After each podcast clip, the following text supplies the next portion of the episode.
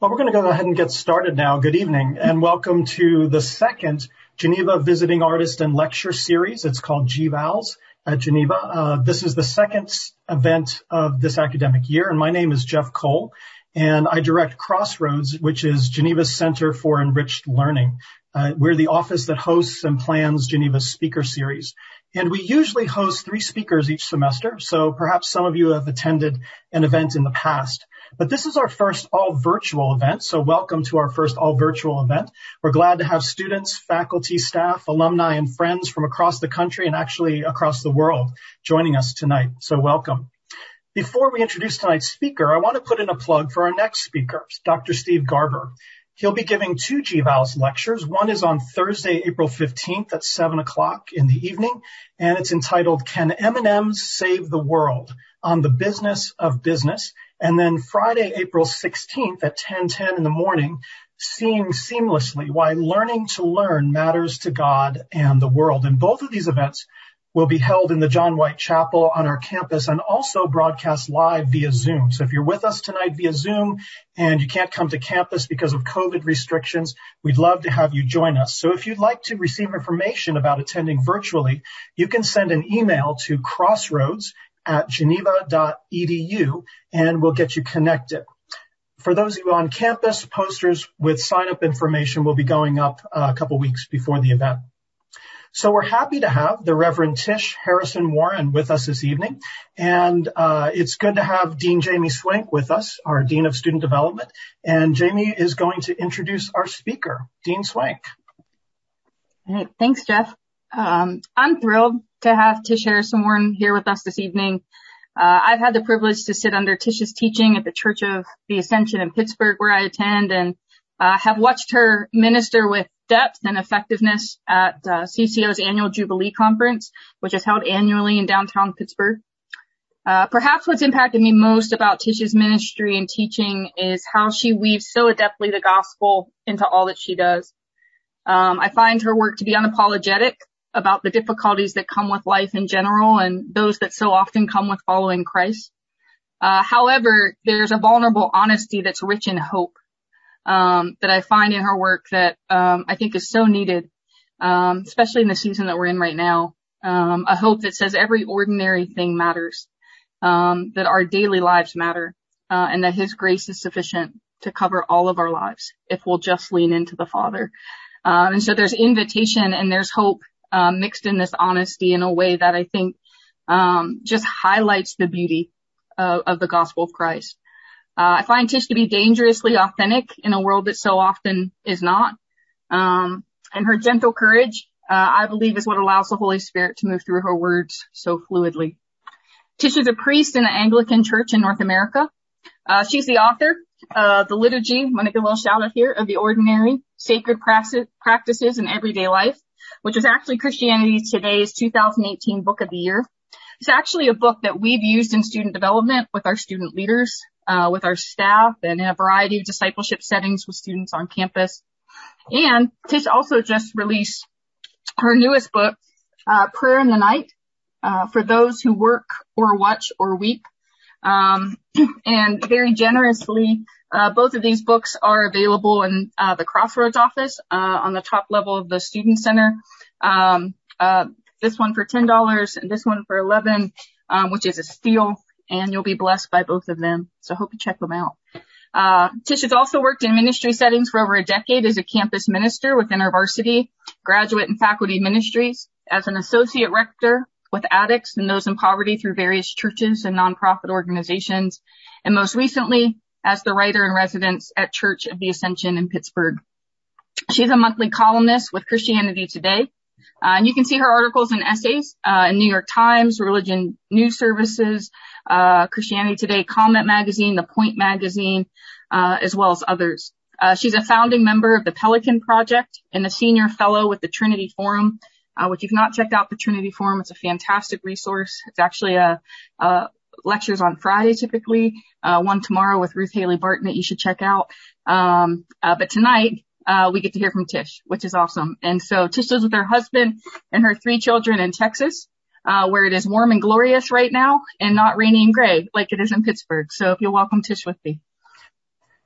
Hey, um, before you start, Tish, I'm sorry, I forgot to mention that people can use the Q&A function at the bottom of their screen to ask questions. And if you're nervous about that, only uh, Jamie and Tish and I can see them, so you're not broadcasting to everybody. So sorry to interrupt. Tish, it's all yours. No, that's great. Please do feel free to ask questions, whatever you want about what I'm presenting or anything else about myself or my ministry. Um, it's really great to be together. I wish, I so wish that I was with you in person.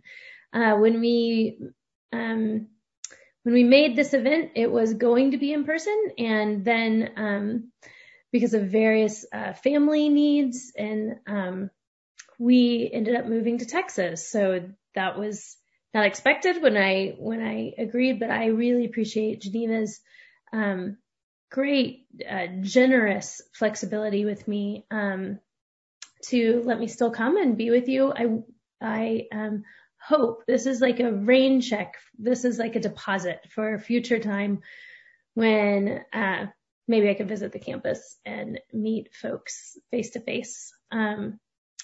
So it's a little weird to pray on Zoom, um, but but I'm going to give a little talk here. So I would like to start. So um, if you've been going to church via Zoom, you've probably this isn't your first time this year to pray by Zoom, but let's. I'm going to go ahead and start with a brief prayer. Lord, we need you. You are in the midst of us. Our souls are hungry for you alone. We pray that you'd bless all of the technology that makes this possible, that it would work, that even though we are um, separated, that you would still work, that you are with us and you would come, Holy Spirit. And may the words of my mouth and the meditation of all of our hearts be pleasing and acceptable to you, O Lord, our rock and our redeemer. All right. So thank you for all of you for being with me um, t- tonight. And um, I'm going to to speak specifically. I was asked to speak specifically about my new book, Prayer in the Night, um, which just recently came out. So um, I'm going to tell you kind of a little bit about the book. Uh, just a little note: I don't typically write um, books that are um, that are didactic in the sense that are um, have a thesis and three points supporting the thesis. Uh, my books are more uh, um, explorations, and um, if if I can make the point in a blog post, then I don't write the book. So I tend to try. So the point is, books. Um, my books explore more material than I could possibly cover in one given talk. So I'm just going to take sort of a little part uh, one section out of my book and look at that. But in general, as an overview, I began prayer in the night out of um, a hard year in my own life. It's not a memoir, um, but it has it certainly has memoirish parts to it. Um, so it began kind of in the year 2017 a few years ago, and it was just a hard, hard year for me and for my family. We moved across the country from Texas to Pittsburgh for a job, um, working at Church of the Ascension there. And um, my a week later, after we moved, my father back in Texas passed away unexpectedly, um, and or suddenly, and uh, he had been sick, but uh, we thought we had more time. And um, so I had a ticket for his birthday uh, to fly down, um, and I ended up using that ticket for uh, to go to his funeral and to speak at his funeral. The day after his um, funeral, um, I found out I was pregnant with a third child, which we had hoped for and longed for for a very long time.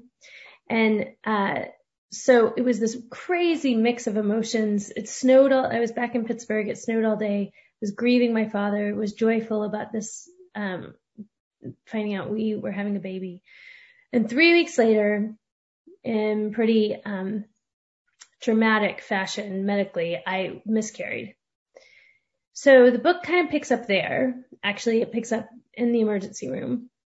Um, and Uh, then later, uh, we were pregnant again, and that was a long, hard pregnancy, and we lost another son in July. So it was about six months of just of of difficulty, and I was tired. I was worn out after this time. Um, I should say that the things that I suffered are not unheard of. It's not catastrophic suffering. There is um, kind of a genre of Christian literature about dealing with sort of traumatic and catastrophic loss. Um, but uh, in ways, mine was ordinary suffering. Um, a lot of us, almost all of us, if we live long enough, will um, lose a parent. Um, one in four pregnancies ends in miscarriage. A lot of us have moved across the country and started new jobs.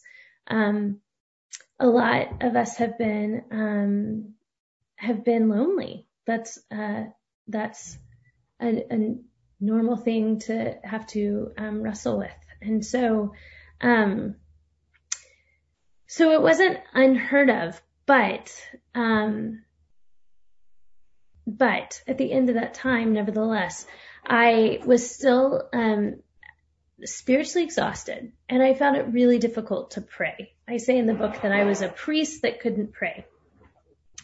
I was asking a lot of questions about how to kind of continue in the way of Jesus in the midst of pain and darkness. And I felt that, um, that prayer was difficult in part because I did have so many questions that I knew would remain unanswered, but also um, because um, because I, I, wasn't sure how to trust God. And um, in the words of a former pastor of mine, he would say, he said in a sermon, um, we cannot trust God to keep bad things from happening to us. He never promises that, and we cannot trust him for that. And so um, I asked, and I ask in the book, so if, if we can't trust God to keep all bad things from happening to us, then how do we trust God at all? Um, and I didn't have an answer. So to be clear, I had finished seminary. I was ordained at this point. I had kind of, I could give a theological answer to that question. I can give a theological answer to that question. But the problem was, is that answer wasn't um, wasn't very satisfying to me theologically, but mostly emotionally. It wasn't very satisfying to me. The question I was asking about how can God be good and powerful and yet um, bad things regularly continue to happen in the world is what um, theologians and philosophers call theodicy. It's a logical dilemma um, asking about how an all powerful, all good God could um, exist in a world that is where there's darkness, where there's brokenness, where there's suffering. But um, it also names something more profound than merely a philosophical question. Um, it often it represents for many of us a crisis of faith that comes with an encounter with suffering in our own lives. So theodicy is not this kind of cold, um, intellectual conundrum. It's the often an engine for our doubt, um, for our sort of grimace thoughts on God. Um, and it can sometimes wither belief altogether. A survey by Barna showed that the most commonly stated reason for unbelief among millennials and Gen Zers, which I think is the majority of who I'm talking to tonight, um, but even if not, just if, if you know millennials and folks that are Gen Z, the most common stated reason for unbelief in the Christian message and faith was that, and this is a quote, they had a hard time believing that a good God would allow so much evil or suffering in the world. This was a more commonly stated reason than we've seen in um, any other generation since they begun doing this survey. So it seems like this is an increasing issue that young folks are are dealing with, and um, that it makes it difficult to believe. It's a struggle with belief itself. I say in the book that ultimately theodicy, or this the problem of pain or the problem of evil, as it's called, is not just kind of a cosmic algebra equation where we can solve for X, but instead it's, it's like a primordial scream. It's a protest from the depth of the human heart saying, where are you, God? What, is anyone watching out for us? Why this evil? Why this heartbreak? Why this suffering? In the book, I say that theodicy is an existential wrestling match. It's a knife fight between the reality of our own vulnerability and a hope for a God that can be trusted, that can be relied upon.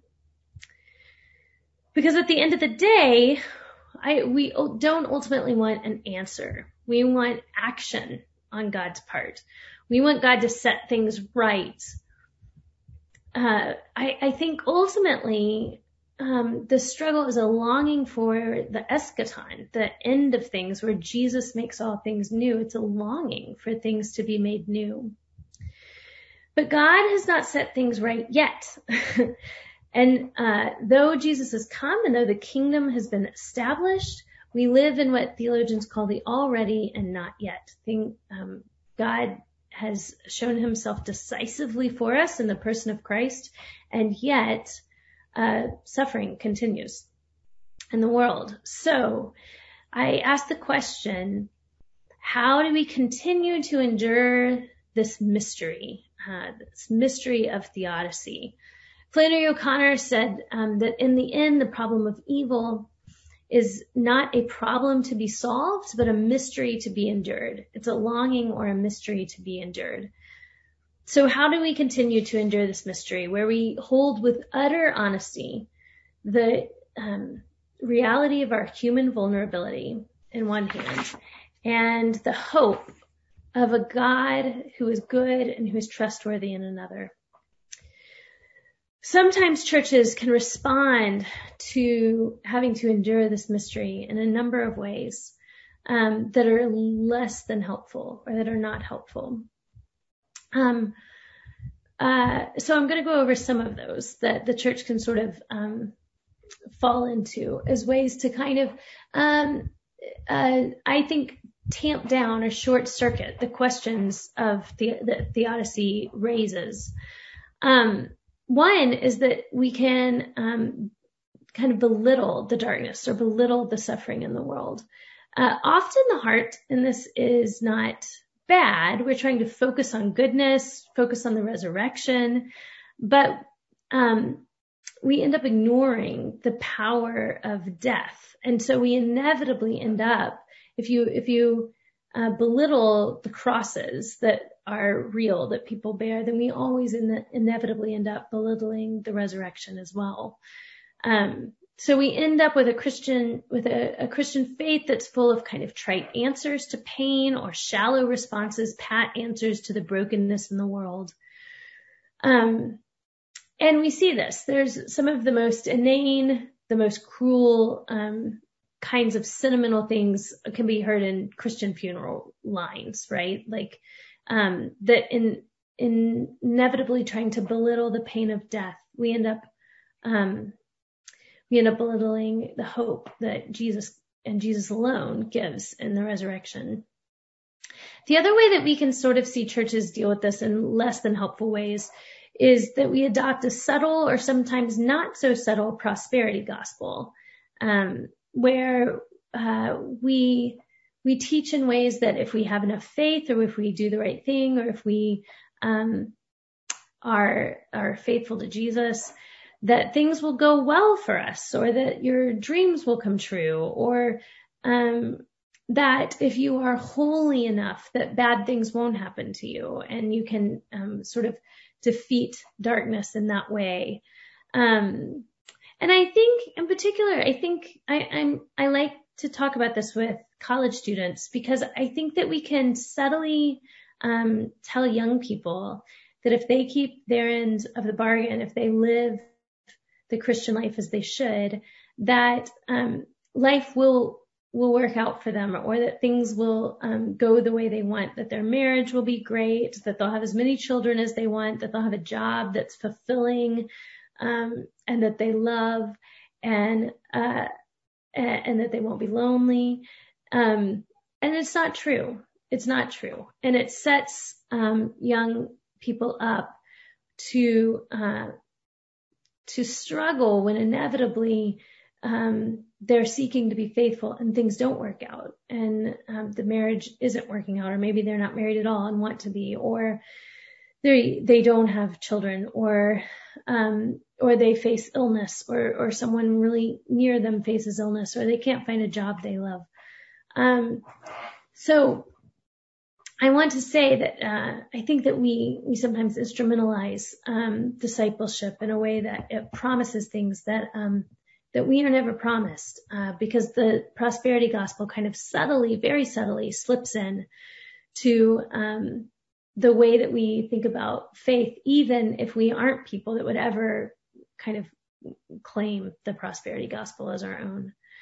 Um, so I want to say that ultimately, all of these things sort of uh, end up uh, producing unbelief, right? Because uh, if we if we either kind of deny the um, reality of darkness or we we um, create kind of a false gospel uh, that we can be holy enough or good enough that things work out for us when that inevitably doesn't happen belief withers and so it's a problem of discipleship that this is that this question is um, is resulting in a kind of protest atheism because we've set people up um, to uh, expect something different from the Christian life than what is ever promised. Um, so ultimately, I say in the book, none of us can, um, uh, none of, of these kind of strategies help us endure the mystery of theodicy. And we know it, which is why when this falls apart, people leave the faith. We don't, um, in, ultimately, in the Christian story, we don't have a pat answer to the problem of theodicy. Um, what we're given in the church is a story. So um, I want to tell a story about my friend Julie that I talk about in the book. Uh, I have a good friend named Julie, and she has uh, when her son was really little. He's grown now, um, but when he was little, he had to have surgery, and so um, they were waiting in the hospital in the in the waiting room, and when they came to to take their son back um, and wheel him away to the OR, Julie turned to her husband and said, uh, "We have to decide in this moment before we know the results of the surgery if we believe that God is good." Because if we wait to decide that based on what happens in the surgery, we will always keep God on trial so I asked in the book, but how, how do you decide that? How in that moment could Julie decide if God was good? Um, she couldn't base it on what was going to happen to her son because she knew, um, that that, uh, as she said, always keeps God on trial. She couldn't base it even on the sort of total amount of good in the world versus the total amount of evil in the world, right? If we do that, God becomes kind of Jekyll and Hyde, and the evidence is inconclusive that um, for every kind of good and beautiful thing you could present, we can also raise a moment of horror, right? So Francis Spufford, um, in his great book Unapologetic, writes, "We don't have an argument that solves the problem of the cruel world, but we have a story." The Catechism of the Catholic Church um, says there's not a single aspect of the Christian message that does not impart an answer to the question of evil. So it's the whole gospel story, the whole Christian message that is the response to this. My friend Julie decided to trust God and to trust that God was good, even when she didn't know whether or not bad things would happen to her son. But, and this is important, this wasn't a leap in the dark or an arbitrary decision. Um, she instead based this decision on the person and story of Jesus. The church has always had to endure the mystery of theodicy. This is not new to our generation. This is something that folks have dealt with for um, millennia. They've always known that this, there's not a systematic kind of uh, easy answer to this given in the scriptures. Um, so we are not the first folks to notice there is a tension here. But the church chose to let, leave this chord kind of humming in dissonance because it proclaims and has always proclaimed that only God himself can sound the final note. Only God himself can sort of solve this problem of theodicy. Our trust that God is good is not a trust that God um, will take away our vulnerability. It's a trust that comes from the reality that we believe God himself entered into our vulnerability.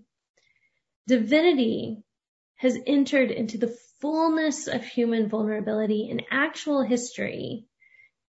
And because of the death and resurrection of Jesus, we believe that ultimately death will be defeated. So we look to this story to ground our endurance of the mystery that we face and the suffering in our own lives. But we can't just sort of cognitively hold this story in our head, right? Like this can't be another fact, like the fact that, I don't know, two and two is four, or that bread is made with yeast and um, flour. This has to be, particularly I think in times of deep grief, brute facts, as important as doctrine is, and it's very important, but brute facts are too kind of cold to capture our imaginations and our heart and to bring comfort when things are really, um, when things are really going bad for us. So the story we live by is one that as Christians we have to sort of enter into. We discover our own smaller life story within this greater story of God and his church. But we do that through the practices and prayers that we receive from those who have gone before us, that we receive from the church itself. So how do we do that? Um, I tell a story in my book about um, uh, when my husband and I went on. We we like to hike, and so we hiked Mount Washington, which is in New Hampshire, and um, uh, so we, um, I talk about how, um, when we go, when we went up, sorry, there's, um, there's this mountain that you can hike, but the weather is terrible. Like it snows, um, it can go from really warm to really cold really quickly. And then there's this deep fog that settles on the mountain. So hikers have gotten lost and, um, and some have even died, uh, being lost on the mountain. So what have they done in response? They, people of New Hampshire built these giant cairns, like huge rock formations. They're just giant piles of rocks. And when the fog gets really heavy and when it begins to snow and when the weather switches, uh, if you can't find your way up or down the mountain, what you do is you walk from cairn to cairn to cairn, from giant rock formation to giant rock formation. And you may not be able to see anything else except for the cairn, except for this rock formation. But if you go from cairn to cairn, you will make it to the shelter on top of the mountain or at the bottom of the mountain. So um, it's this way that um, even when nothing else seems clear, that we continue to walk in this in this way home, in this way to shelter. So I talk about the prayers and practices of the church in my book as cairns that have kept me in the way of Jesus. Um, when I could not pray, the church said, "Here are prayers." That was a cairn. When I could not believe, the church said, "Come to the table and be fed." These practices of the church are cairns given to us to keep us in these, uh, in this way of Jesus in the midst of mystery. It keeps us on the path of faith and guides us home, sometimes when things seem very uncertain. So I want to highlight three practices, three cairns that I discuss in the book. Practices that help us to endure this mystery of trust in God, this mystery of theodicy or the problem of pain or evil. It, these are cairns that keep us in the way of Jesus in the midst of the already and not yet that we live in, which by the way, living in the already and not yet is a very uncomfortable place to live. So, um, I get these three practices from a particular prayer of Compline, which um, not to get too much into the structure of the book, but the book is framed around one particular nighttime or one particular prayer of Compline. Compline is the nighttime prayers of the um, the Anglican Church, also the Catholic Church and Lutherans. They're kind of our bedtime prayers. And in 2017, when I found it really difficult to pray, the way kind of back into prayer for me was through this practice of nighttime prayers and through Compline. So I won't get into received prayer, although the book focuses a lot on that. Um, but I take this one prayer and it begins, keep watch, dear Lord, with those who work or watch or weep.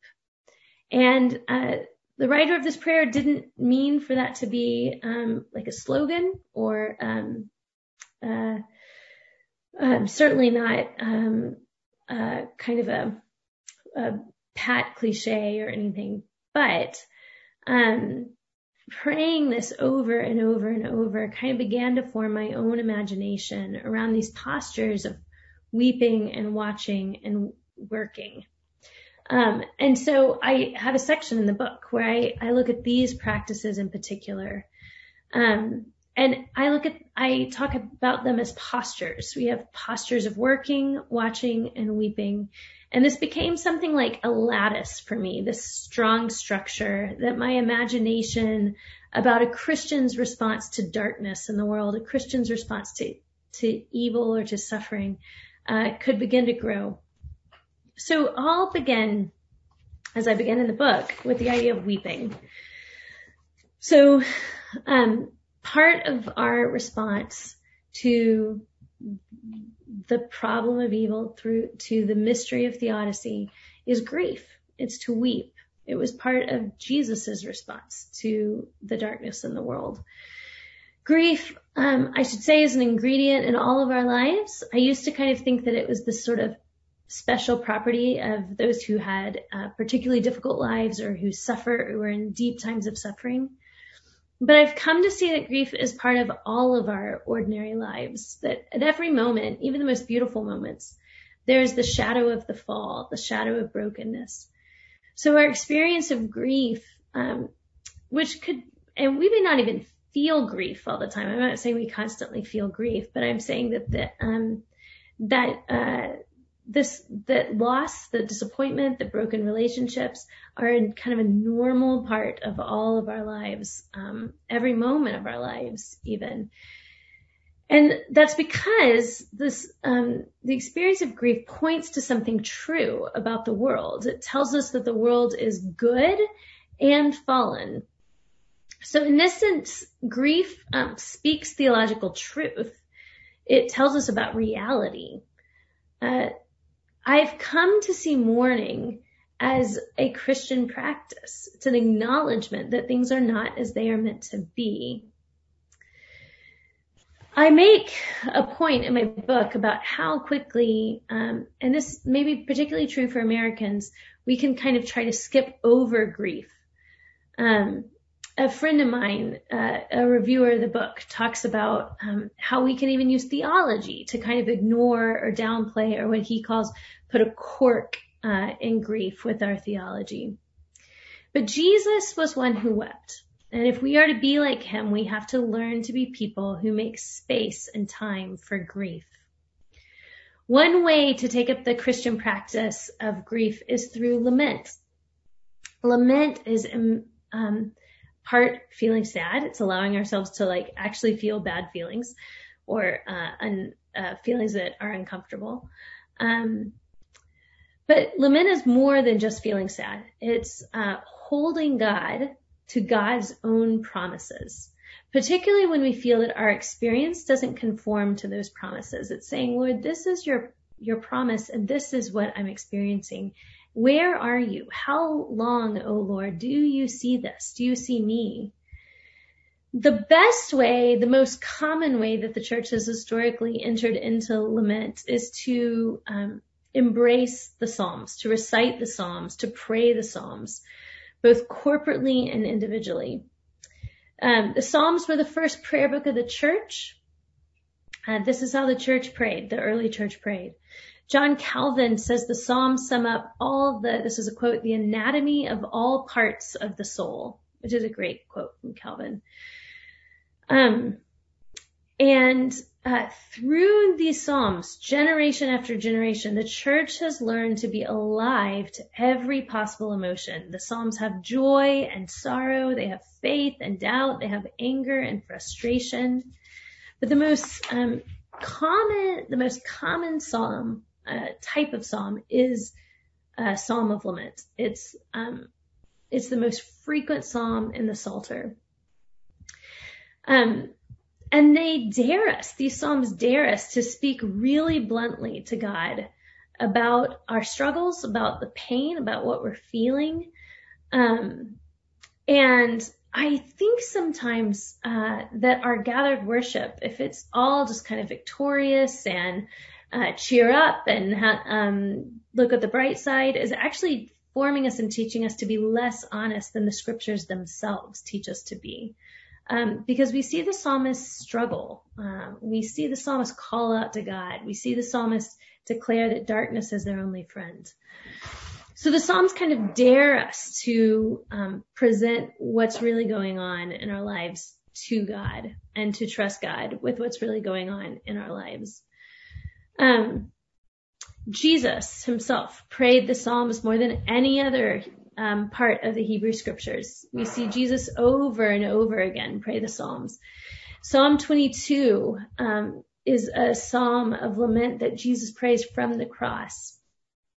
And it's the psalm of deep agony that his, he describes his bones being out of joint, his skin melting like wax. And this psalm, uh, in its beauty, kind of shows us how to be um, completely honest, to hold together searing pain and doubt. Um, but also, um, the end of the psalm, the psalmist turns and begins to confess the true story of the world, the true reality of the world. The psalms form us into a people who hold the depth of our sorrow with utter honesty, even as we hold to the promises of God. Just as um, that uh, final psalm that Jesus prayed come in the end just makes this turn that yet I will trust you, oh God. Okay, so moving on because of time, uh, I um, the second thing I talk about after weeping is watching. Um, this has to do with watching for the coming kingdom, watching for the eschaton, being prepared for Jesus to come. Uh, being kind of leaning forward like a kid waiting for Christmas, right? My kids are not sort of passive waiters. They don't, it's not just like a, a sort of disinterested waiting, but it's this leaning forward of, of when will Jesus come? When will he set things right? And this is an, what's called an eschatological hope, right? A hope for the end of all things. A hope that is, uh, Julian Norwich said that all, all shall be well. Um, but this hope does not um, mean that we have to pretend that things are well now. It just means that our hope ultimately, and the hope for all Christians ultimately, is eschatological. It's that, the, God Himself will come and set things right. Not in a faraway place, not that we'll leave the world and kind of zip up to another place for heaven, but that God Himself will come into this broken world and usher in redemption to the new heavens, to the new earth we watch for, in the words of the creed, the resurrection of the dead and the life of the world to come. That is our ultimate hope. Um, but we also believe that God's kingdom is not just something kind of waiting far out in the distance, uh, in the horizon of time, but that it crashes into our reality now in our own lives and even your ordinary work week, right? Your ordinary day. Um, so God, we can watch for God's work, not just at the end of all things to set things right, but his, his work even today.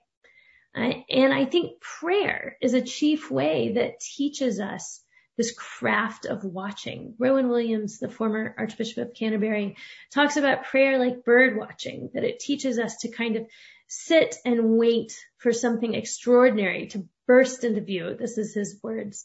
And um, it teaches us to live with a kind of expectancy, with an awareness, with our eyes sufficiently open, he says.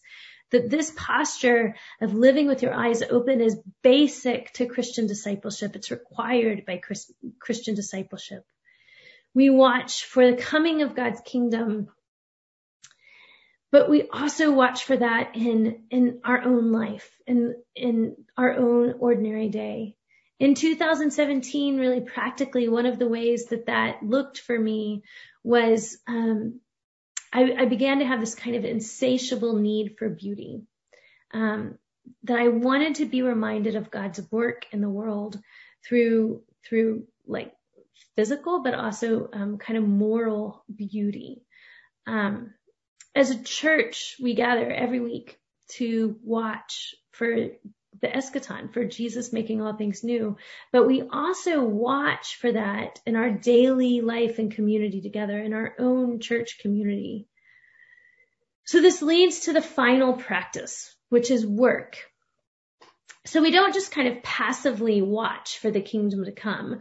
We can also, through our own labor, participate, join in God's work of bringing light into the darkness there's a tendency in our culture to kind of um, assign uh, goodness to human agency and then implicitly kind of blame God for all the wrong things in this world. So an example I bring up in the book is um, uh, uh, a stand-up comic who I like a lot, actually, but who talks about um, how uh, when you think doctors for helping you uh, get over cancer, for instance, that it's like kids thinking Santa Claus, right? That, um, I'm sorry, when you think, when you think God for, um, healing your cancer, the, to doctors, that feels like, um, when kids think Santa Claus for their presents instead of their parents. That it somehow takes gratitude away from the doctors to thank God.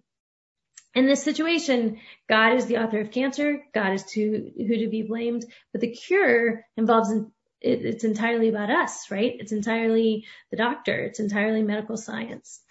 I call this idea in the book competitive agency. Um, that uh, there's a, once you start seeing this, you'll see it everywhere. Uh, Andrew Cuomo at the beginning of the uh, COVID pandemic, when um, New York numbers started dropping, he said, "Our behavior has stopped the spread of the virus. God did not stop the spread of the virus." So you see that, um, that it's either God or us, right? It can't be both. And you begin to even see this among Christians, right? That, um, that we're wanting God to kind of step in and zap the world with healing or zap the world with goodness. Um, and we take kind of a passive posture. But as Christians, we know and proclaim that God is already at work. Um, before we ever begin to work. That is his prompting and his power by which we engage in all good works. Um, that Ephesians talk about we are God's workmanship created in Christ Jesus to do good works which God prepared in advance for us to do. So all work flows from from the Trinity, from the the love of the Trinity. And I won't get too much into this because Steve Garber is coming next week and he's, he's the expert on this. So, um, you should talk to Steve Garber about work and God's work and redemption and how it joins with our own work. Um, but I wanted to say that this idea of competitive agency, which is so prevalent in our cu- culture, you'll start seeing it everywhere, is um, anathema. It's it's uh, just unheard of in the Christian tradition. That um, it was never either God at work or our work in competition with each other. So we, we participate in God's work through our own work. So we work to alleviate justice, injustice, to build up the common good. Um, and in that we are joining God in the work he's already doing. We're participating as co-laborers together with him. So we do this in big ways, obviously through our vocations, but we also do this through small acts of kindness, through being the church for each other, for dropping off a casserole at a grieving friend's house, for helping with a sick uh, roommate, for um, for uh, taking care of one another in our communities, but also through through um, larger swaths of life through through medicine and law and good governance and good politics and seeking a just society. And through this way, we um, we begin to uh, push back on the darkness in the world. But I'll say just lastly, very briefly, um, that uh, it's key that we hold these dispositions and postures and practices together. Um, that if we only weep and stop there, we can fall into despair, um, uh, or kind of um, or cynicism about the world. Um, so we, we must also kind of watch for God, for God's work, for the coming kingdom. But if we take a posture of watching, that could end up um, being really passive, like the world's going to hell, in a handbasket, and we're just kind of gonna um, sit back and wait for Jesus to come and set things right. Uh, or it could be kind of a sentimental passivity of um, where we are just kind of hoping that God is going to um, make things okay, and we therefore kind of belittle the brokenness of the world. So we also have to work and join in God's work of alleviating suffering. But if we um, if we go too quickly to work, which um, without the the real the the real work of grief and watching, we can become frenzied and compulsive, uh, even idolatrous in our work. We can come to see our own selves as the savior, as the redeemer of the world. Um, and when we work, all of our work, we inevitably um, see how it participates itself in brokenness, in darkness, in systems of injustice, but also just in our own limitations. And so it sends us back into lament, into weeping, and it sends us back into watching how we could, we can redeem even our own labor and even our own work. And that sends us back into work. Ultimately, where we see weeping, watching, and working coming together is on the cross, right? Jesus wept as he watched for the coming of his, of the kingdom through his own labor, through his own work.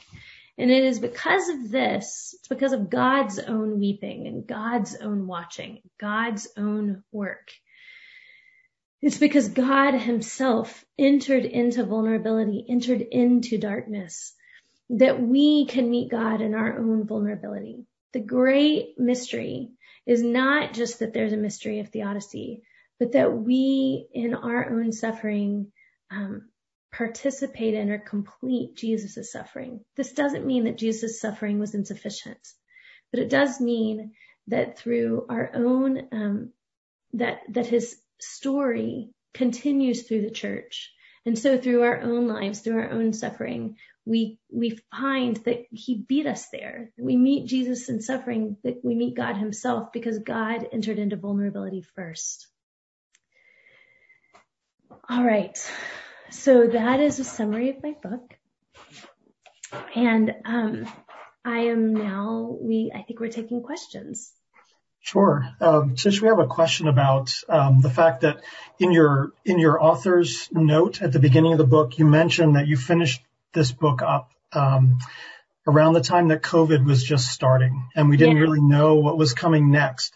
And so uh, the question is, how would this book be different if you wrote it today rather than finished it up a year ago? Yeah. Well, that's a really good question. Um, that's a hard question because I'm not exactly sure how it would be different. But, um, I mean, I don't know. You know, I don't know if I would have brought up COVID um, if I finished it today. It seems crazy not to. At the same time, uh, I write books for like 10 years, 20 years, and I hope I hope that even just a few years from now, COVID will be in the rear view mirror, right? That we won't, we won't feel it quite so closely.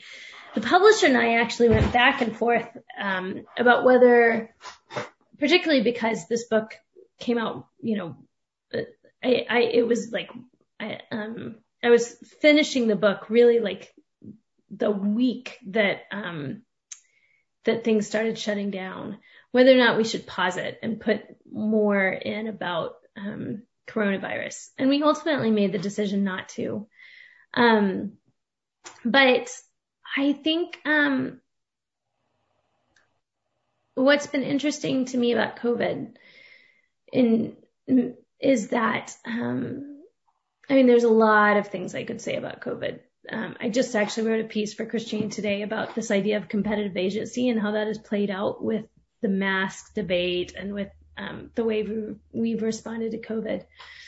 But one thing I've, I would say is that I feel like as a culture, as a whole society, uh, we had a hard time embracing weeping, embracing mourning. And um, this is different. You know, this is different than what I saw. And I, I feel like for those of us who were alive during 9-11, there was like a little moment, you know, where kind of we were all weeping together.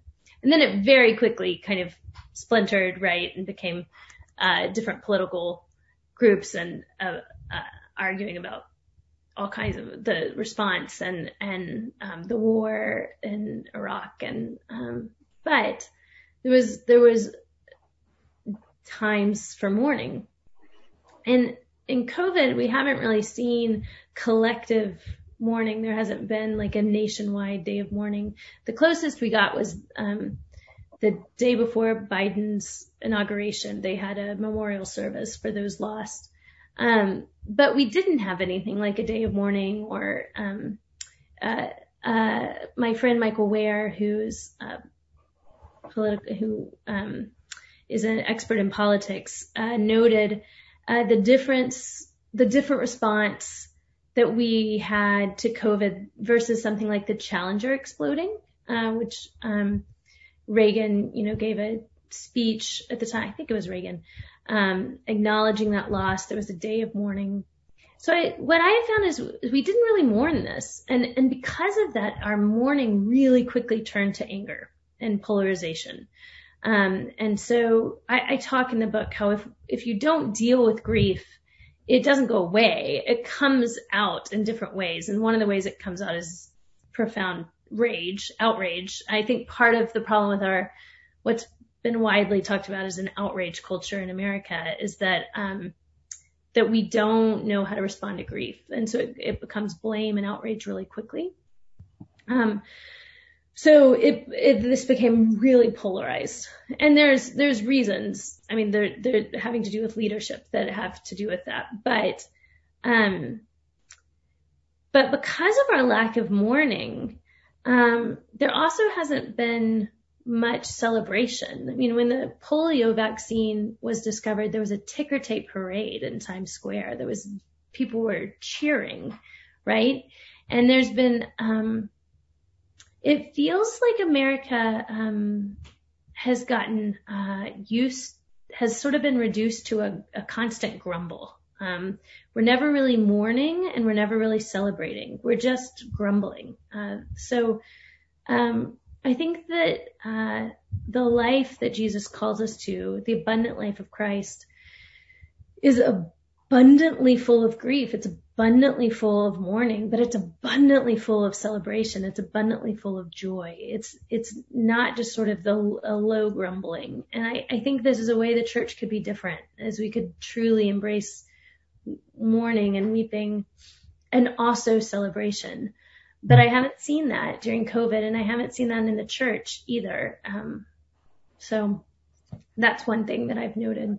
Yeah. Would, would you, someone asked uh, this question, would you encourage millennials and Gen Z to acquaint themselves with practices of more liturgical churches than most of them have been raised with, uh, maybe for the purposes of finding cairns? Well, I would. I'm an Anglican priest, so they'll, you know, they'll defrock me if I don't say yes to that answer to that question. But I mean, I that's why I've like I didn't I didn't grow up with liturgical um practices. I I grew up in a Southern Baptist church and then was Presbyterian for a while. Um and so it was pretty kind of low church. Um and I was drawn I think that as um, we find kind of as Christianity becomes weirder, right, in our culture, less common, more marginalized, there's a rise in folks who don't identify as Christians or really any religion that um, those practices that have endured generation and generation, there's a rootedness to them that, um, that rooted me in my own faith. Um, that receiving practices and prayers from the church, um, kept me grounded in a way that, um, my own, you know, maybe, um, moment to moment, like sense of faith didn't. I think in evangelicalism in particular, there can be such a huge um, focus on on the emotions. You have to feel faith, or on the on your on um, kind of uh, cognitive um, assent to a set of beliefs. And of course, I'm for belief, right? I'm for the creeds. Um, and I'm for emotions, but I also think that all of that kind of waxes and wanes. And, um, and that's normal. That's, that's not bad, or it doesn't mean that you're, you're not sufficiently, um, walking with Jesus. But I think, um, we need, uh, I'll just speak for me. The beauty of liturgy, uh, has shaped me, has grounded me in a way that I needed, um, particularly, I think, as the culture, um, becomes uh, more um, at odds with Christian faith, but also um, beyond just kind of rooting me, I think it, it forms us. And um, a great book for folks to read if you haven't is um, James K. Smith's "You Are What You Love." The idea that we're that your your church has a liturgy, like whatever it is, whatever church you go to. I grew up with a church that would have found itself non-liturgical in many ways. Um, but if I stayed home on a given Sunday, I could tell you what was happening, you know, within about five minutes of accuracy. So you are being formed by something. You are being shaped. I mean, everything from the Steelers to like professional football to our nation. These are all to Twitter has its own kind of liturgy, has formation. And so, um, so thinking really well about how we're being formed, about how our imaginations are being formed in the faith, uh, I think is, is really important for discipleship now. Um, somebody else is asking, when enduring the mystery of theodicy, where do you believe Christian contentment comes into play? In the midst of lament and grief. And she says, I think of the apostle Paul in Philippians 4, who was said to be content in every situation. Do you think contentment through the Holy Spirit should be a Christian's instinctual response in difficulties or a sense of lamentation? Yeah.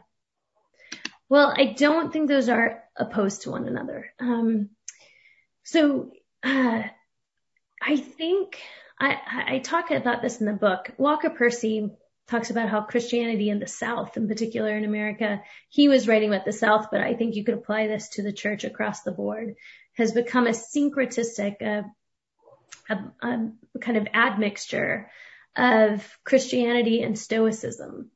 So um, the Stoics, you know, were kind of um, about sort of denying your own desire, denying your own sense of suffering, kind of um, gritting it out, right? That the ultimate picture of of goodness was kind of um, to be completely detached from the world to the extent that you um, suffer with a blank face, right? That you suffer that you suffer stoically, that you suffer without um, without um, complaint.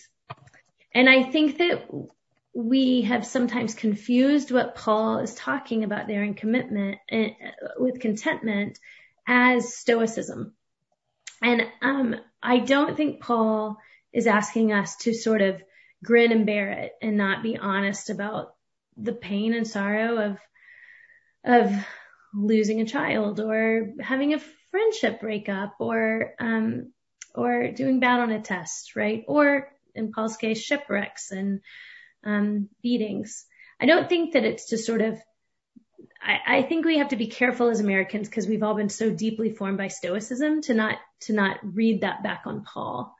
Um, the contentment that he's talking about there uh, comes from a deep trust in in the goodness of God in the midst of that, and the presence of God in the midst of that. Um, so I have a chapter in the book on joy, um, and uh, man, it was the hardest chapter to write and my favorite, in some ways, it's it's my favorite chapter. Actually, the last chapter on the love of God is my favorite, but this is, it was close.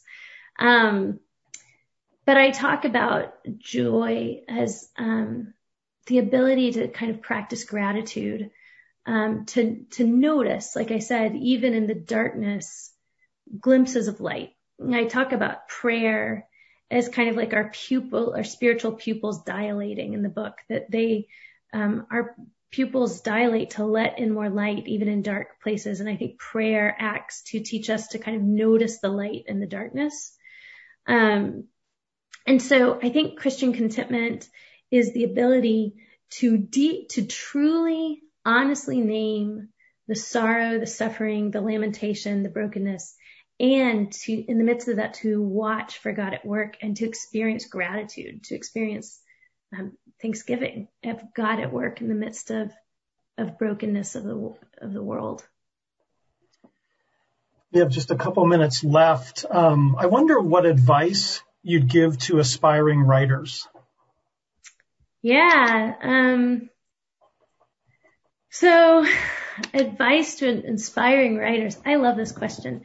Um, one of the things I would say is to a a well, it's hard to give this uh, just an easy answer because there's so many different kinds of writing, right? Like novelists are going to be different than the kind of spiritual and theological writing I do versus something like poets. Um, but I would say whatever you do, um, read a lot, read broadly, read things that you like, read things you don't like that you feel like are nourishing. I mean, that like you should, like theology books that, um, but also read things you like. Like you, you kind of, I have to be careful when I'm writing a book because you do, it, you do subtly sort of pick up what you're reading. So I have to be careful not to read, um, poorly written books when I'm writing because I don't want to, I don't want to subtly pick it up. But, um, read really broadly.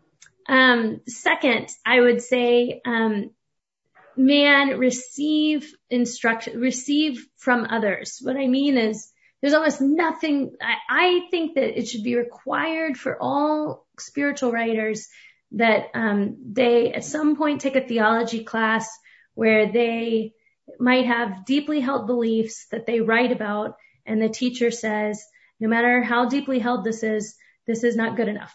you didn't make your point or you didn't, you didn't argue it or you didn't back it up. Um, in other words, but for me, seminary, that process of, of saying, here's what I think and them saying, make it better is just such an important practice for writers. I think this is the, the problem I have with blogs is that it makes you think that everything you write is great and it's not. Um, so we need kind of correction in that. The, another way is get editors, man, get your friends to edit. Um, if you can have good, good editors, I feel like we teach us how to write. Um, and writing is rewriting, just continuously rewrite. So, um, the last thing I would say is write a lot. You really do learn by, to write by writing.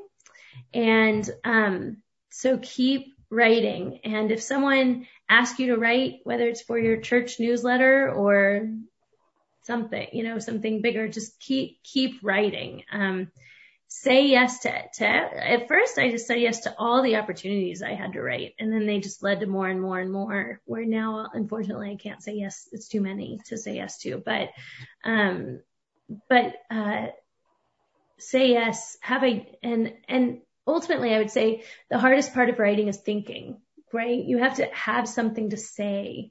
And so think deeply, learn to think deeply, take time in silence, take, read good books, have discussions with friends about things you're not certain about. Um, uh, writing is impossible without learning how to think well. Um, and writing well will ultimately help you learn to think better. So there's a symbiotic relationship between those two. Well, I want to thank everybody for being with us tonight. We had a good group with us tonight. I want to thank Tish. Uh, and I've, I've, asked Jamie to, to wrap things up for us. Let me see if I can get her back here. There we go. There um, go. I, I, do want to tell everybody that if you have friends or if you want to go back who, who weren't able to, to be with us tonight and, or you want to go back and, uh, review what's been said, we've recorded this. It'll be on the GVALS website. So if you go to the Geneva College webpage and you just type in GVALS, It'll bring up our website. It should be up by early next week. So uh, thanks for joining us, Tish. Thank you for joining us as well, and uh, for for leading us through this. It's been a pleasure to to hear you, and a pleasure to plug your book again, to read your book. It was it was really it is really powerful. Um, Jamie. Yeah, I um, uh, Tish, thanks so much. Um, this was timely in in so many ways. Um, I think collectively and uh, individually, I know for myself. Um, I'm a huge fan. Uh, I feel like I'm plugging this book, but I do. I love it. Um, there's a note in here uh, where Tish actually speaks to another book I love, and I just want to share this real quick. Uh, and in this book, she writes, "In the Divine Conspiracy, another book you should all should have on your shelf." Uh, Dallas Willard reminds us that where transformation is actually carried out is in our real life, where we dwell with God and our neighbors. First, we must accept the circumstances we constantly find ourselves in as the place of God's kingdom and blessing. And I love this line. God is yet to bless anyone except where they actually are. Um, and so I think what I appreciated about what you said tonight, Tish, was it's a reminder to be present, um, to be in the moment, um, the hard moments, the dark moments, the night moments, the day moments, um, and, and, and that calling to being present. Um, but I think too, I think tonight as we have these types of conversations, and one of the things I love about GVALS, um, is that this is the goodness of the community of, of, of Christ, right? Like we get to come together. We get to share. We get to discuss. We get to wrestle together as brothers and sisters, uh, in the faith where we are. Um, and there's a richness and a beauty, um, that, uh, I don't want us to miss tonight because this is the privilege of kingdom living right here. And so Tish, thanks for leading us well in that tonight. Um, and Dr. Cole, as always, for, for, um, making sure these events happen and to Marlene and others who, uh, contribute to the logistics. We're really grateful. So, uh, if I may, I'd just like to pray real quick on our way out. Um, and then we can, uh, we can close. Father, we bless you tonight. You are faithful just, kind, and good.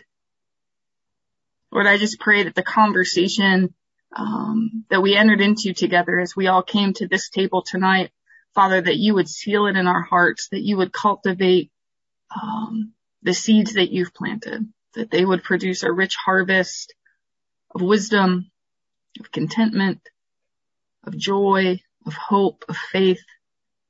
Um, Lord, in that, in that you would just show us yourself in deeper ways, new ways and fresh ways.